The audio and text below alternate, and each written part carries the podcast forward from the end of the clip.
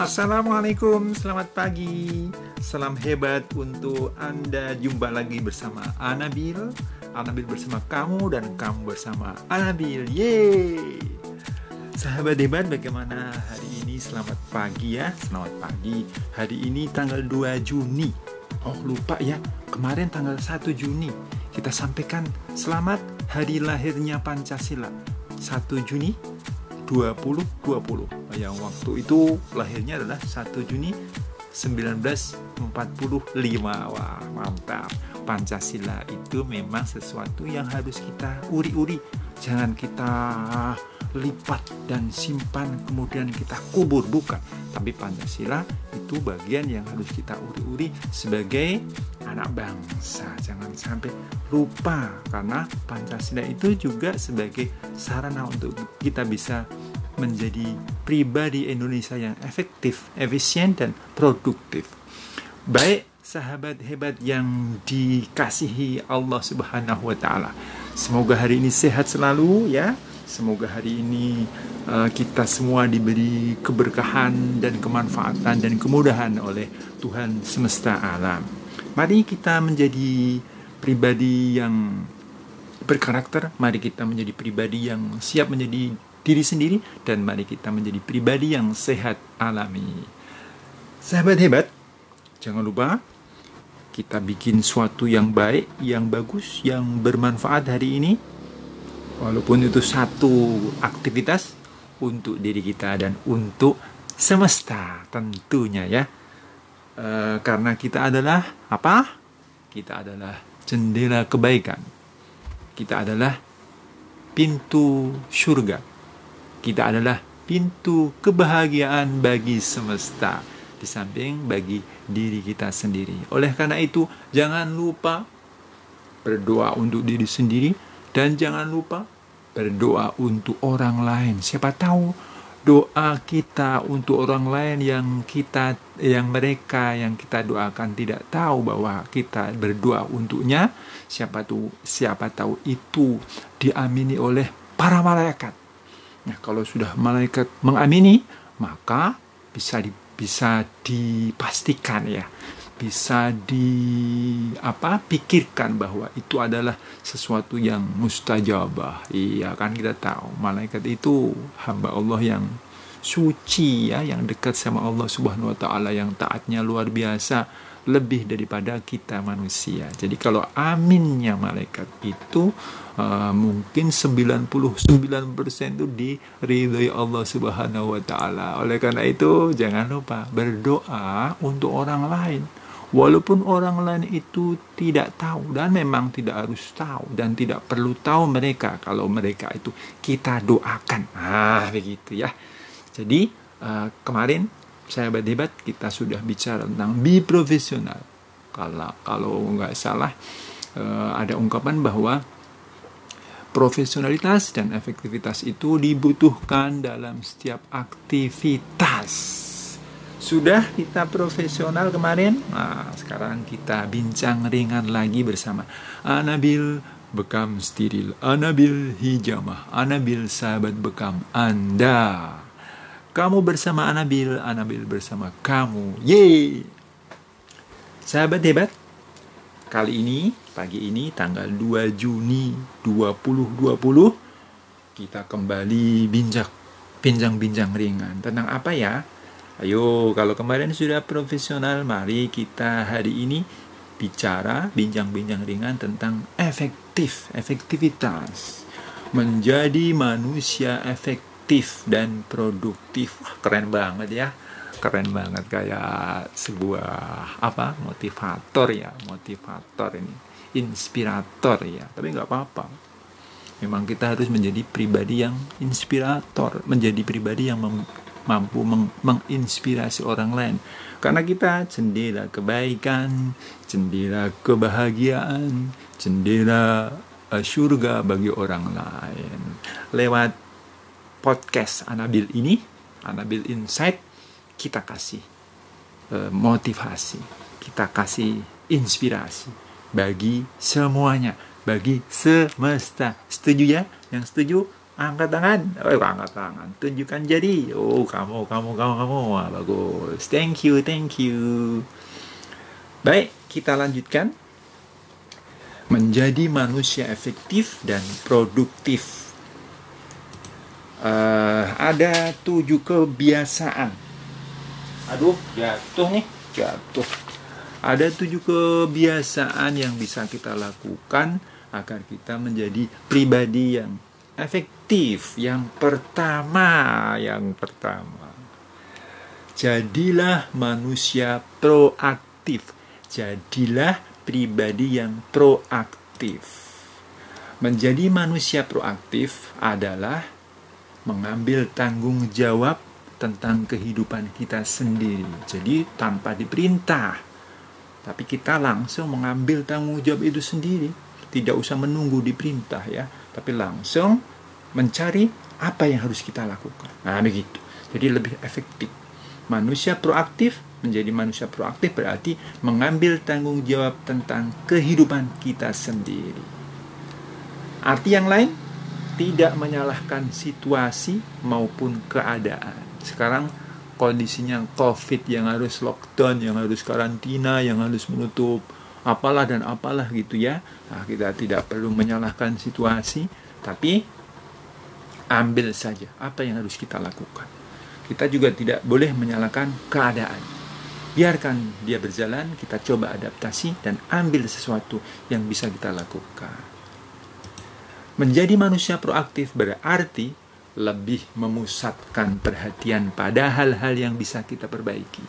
Lebih memusatkan pada hal-hal yang bisa kita perbaiki. Nah, begitu. Jadi tidak perlu yang neko-neko. Apa yang hari ini yang bisa kita perbaiki? Solusinya ya. Oh ini yang bisa kita perbaiki. Oh, lakukan, lakukan, lakukan. Nah begitu. Selanjutnya, hmm, kalau itu sudah kebiasaan satu, kita melangkah ke kebiasaan kedua. Apa? Mulailah segala sesuatu dengan gambaran akhirnya. Uh, apa ini maksudnya? memulai segala sesuatu dengan gambaran akhir berarti kita mesti mampu menggambarkan hasil akhir yang ingin yang ingin dicapai secara jelas. Jadi goal ya, kita harus bisa menggambarkan kira-kira yang kita akan lakukan itu akhirnya nanti seperti apa. Nah, kita harus punya impian di situ. Jangan tanpa impian, artinya kita bisa me me mengira-ngira lah. Kalau saya melakukan ini, goalnya adalah begini. Nah, kira-kira seperti itu. Jadi kita yang pertama kebiasaan kita adalah memulai sesuatu dengan gambaran akhir. Kita punya visi lah, punya visi itu. Yang selanjutnya tahapan kebiasaan yang ketiga ada tujuh. Yang ketiga sekarang selalu dengarkan, selalu dahulukan yang lebih utama. Sahabat hebat, jangan sampai kita terlena dengan hal-hal yang second-second yang tidak utama, terus melupakan yang utama. Kebiasaan ketiga, dahulukan yang lebih utama.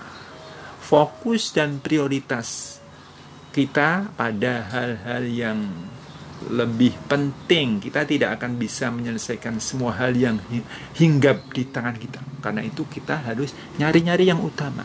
Oh, yang penting ini dulu. Uh, satu, dua, tiga. Tidak perlu kita harus kerjakan semuanya. Karena tangan kita ini cuma kecil. Jadi kita tidak akan bisa menyelesaikan semua hal yang hinggap di tangan kita, yang hinggap di kepala kita. Karena itu, cari pilih yang lebih utama, kemudian lakukan. Baik, kebiasaan keempat. Ayo, kebiasaan keempat apa ya? Kebiasaan keempat adalah uh, berpikirlah menang-menang. Berpikirlah menang-menang win-win solution kata para pakar itu win-win solution. Berpikirlah menang-menang bukan berpikir menang kalah.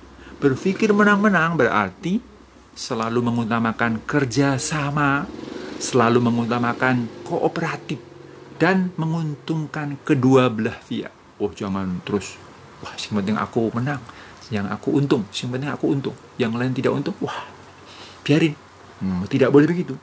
Jadi kalau ingin menjadi pribadi yang efektif, maka harus berpikir menang-menang. mengutamakan kerjasama, mengutamakan kooperatif dan menguntungkan kedua belah pihak. Insya Allah efektif di situ.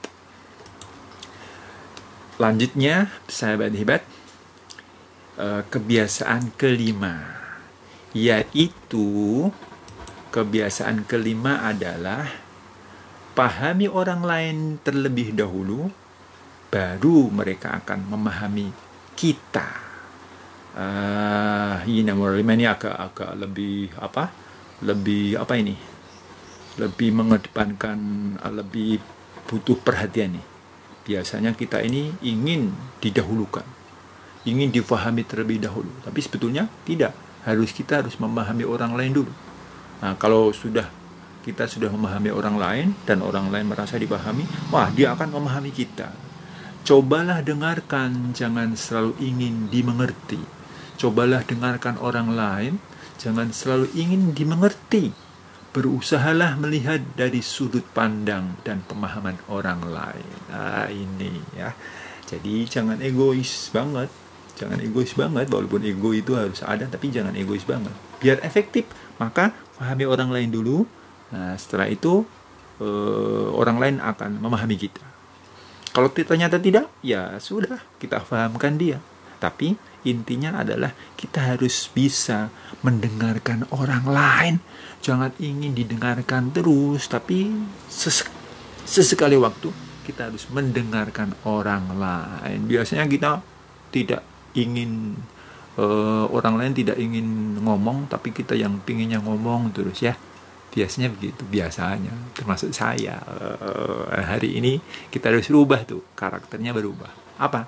Kita harus bisa mendengarkan orang lain kita harus bisa menjadi pendengar baik menjadi pendengar yang apa? Pendengar yang hebat.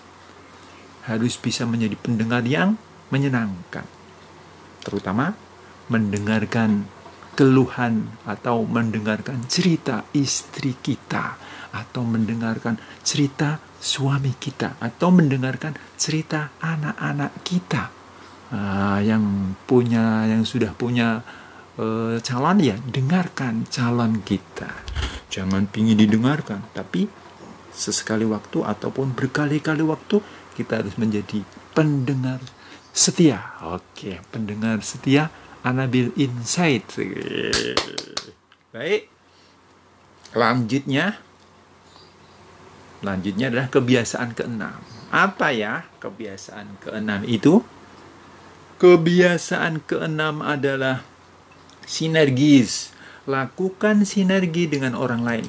Setelah kita mau menjadi pendengar untuk orang lain, memahami orang lain, lalu kita lanjutkan dengan menjadi uh, kita harus melakukan sinergi.